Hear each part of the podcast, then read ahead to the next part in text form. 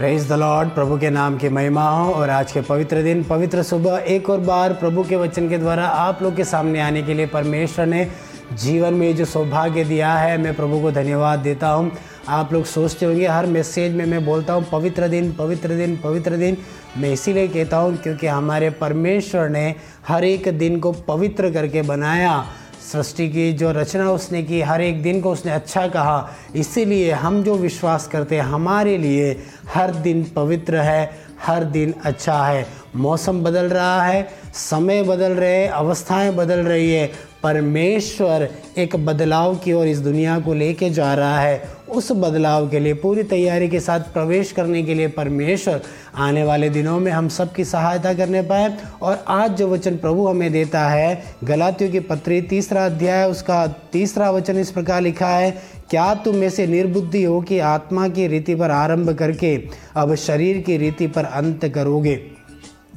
यहाँ पे प्रेरित पौलुस व्यवस्था के बारे में बोलता है, विश्वास के बारे में बोलता है, वाचा के बारे में बोलता है, व्यवस्था के उद्देश्य क्या है उन सारी बातों के बारे में प्रेरित पौलुस यहाँ पे बोलता है।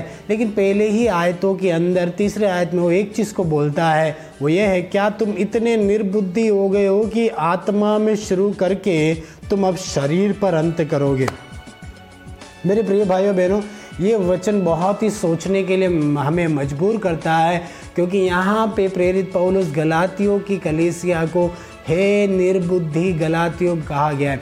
मेरे प्रिय भाइयों बहनों हम भी जब आत्मा में जन्म लेते हैं आत्मिक ज़िंदगी में जब आगे बढ़ते हैं, स्वर्ग के लिए और एक उस व्यक्ति के लिए हमेशा आनंद का कारण होता है। साथ ही साथ अगर वो किसी कलिसिया में जाता है वो उस कलिसिया के लिए भी वो व्यक्ति बड़े ही आशीष और आनंद का कारण होता है।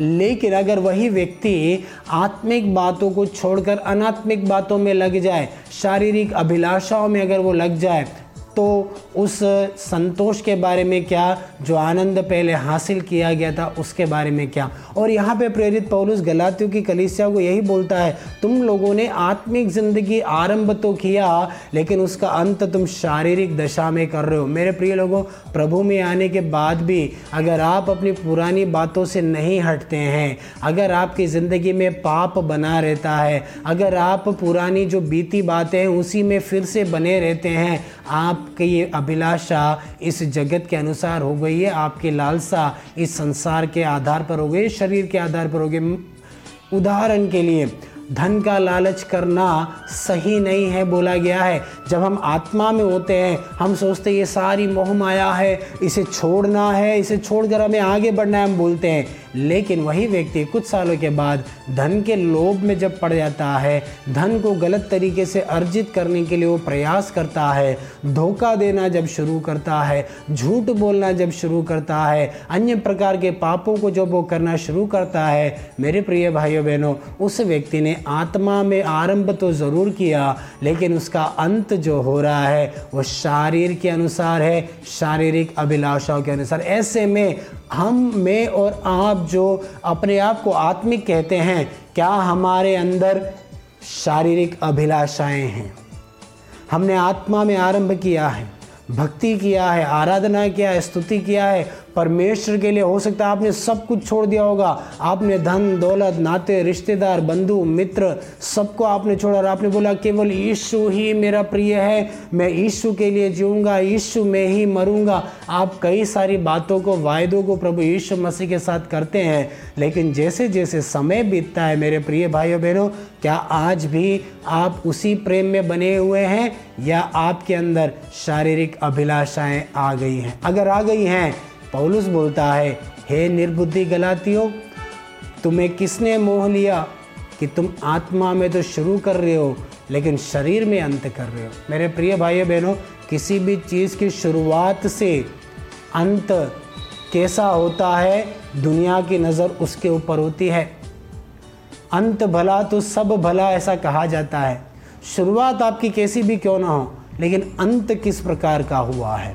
इसलिए आज के इस संदेश में मैं आपको एक चेतावनी के तौर पर, एक प्रेरणा के तौर पर, एक चुनौती के तौर पर मैं कहना चाहता हूँ, आपने शुरुआत तो अच्छी की होगी, आत्मा में आपने अच्छी शुरुआत की होगी, लेकिन आप किस अंत की ओर जा रहे हैं? जैसे जैसे दिन बीतते गए, जैसे जैसे साल बीतते गए, जैसे जैसे वर्ष बीतते गए, क्या आप अभी भी आत्मा में बने हुए हैं या सांसारिकता आपके अंदर घुस गई है?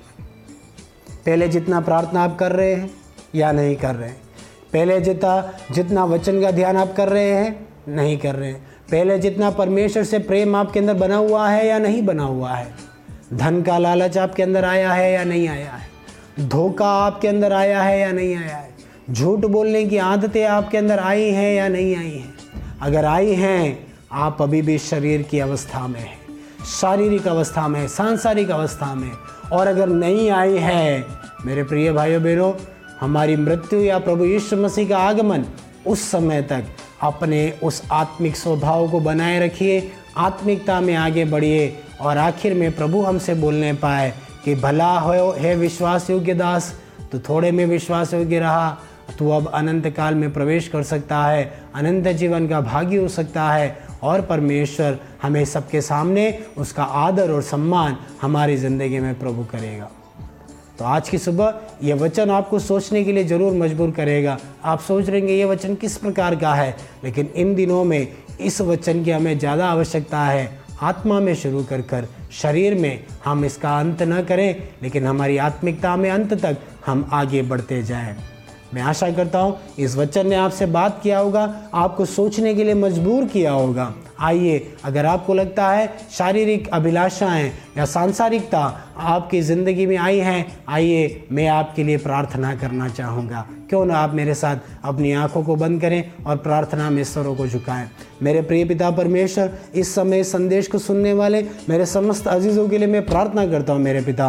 पिता परमेश्वर, सांसारिक अभिलाषा से दूर, आत्मिकता में आगे बढ़ने के लिए तो मदद कर पिता। शुरुआत भले ही अच्छी की हो प्रभु, हम उसका अंत भी अच्छा करने पाए। मेरे परमेश्वर, हमारे आखिरी सांस तक उस आत्मिकता में बने रहने के लिए हर एक की तो सहायता और मदद कर मेरे पिता। सांसारिक अभिलाषाओं से शारीरिक अभिलाषाओं से हर एक को तो बचाए रख पिता। आत्मा में शुरू करके शरीर में समाप्त करने वाले न बनकर, आत्मा में शुरू कर कर आत्मा में ही समाप्त करने वाले बनने के लिए हम में से हर एक की तो सहायता कर मेरे पिता। प्रार्थना तूने सुनी, धन्यवाद हो। सुनने वाले हर एक को तू आशीष दे प्रभु। यीशु के नाम से ये दुआ मांगते हैं। आमीन।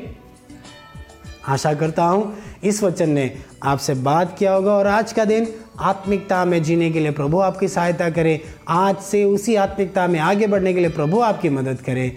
आज का दिन आपके लिए आशीषमय हो, आज का दिन आपके लिए मंगलमय हो। इसी प्रार्थना, कामना और अपेक्षा के साथ आप सबको एक और बार जय मसीह की आज का दिन आपके लिए शुभ हो। Bye bye